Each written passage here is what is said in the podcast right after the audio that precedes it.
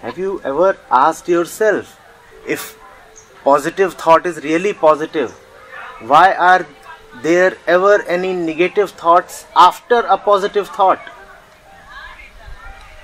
If positive thought is really positive, it should have ended even the possibility of any future negativity. But that possibility remains. And vice versa.